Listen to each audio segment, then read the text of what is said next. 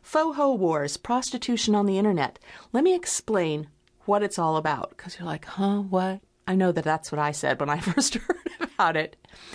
It all started with a popular blog that an escort was running on the internet. You know, there's lots of these. I mean, gosh, there must at least be hundreds.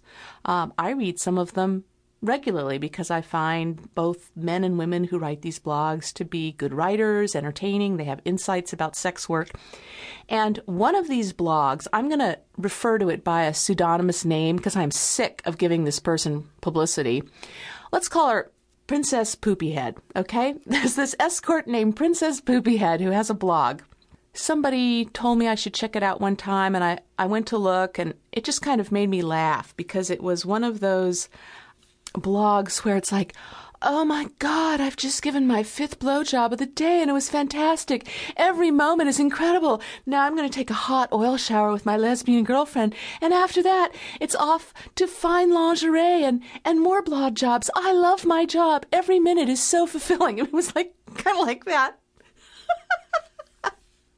and uh, I was like, okay, the authenticity on this isn't really thrilling me. I, you know, I never even considered that it was a fake whore. I just thought this is advertising to pull in romantic, unsuspecting Johns. That's what I thought. You know, like this is this woman's way of creating a fantasy about who you're going to get to date if you call her up. Fine this whole world is filled with illusion and tricks, both real and metaphorical. So, you know, it didn't bother me. I just moved on. Well, it turns out that a lot of people said, you know, this isn't just, you know, bullshit advertising.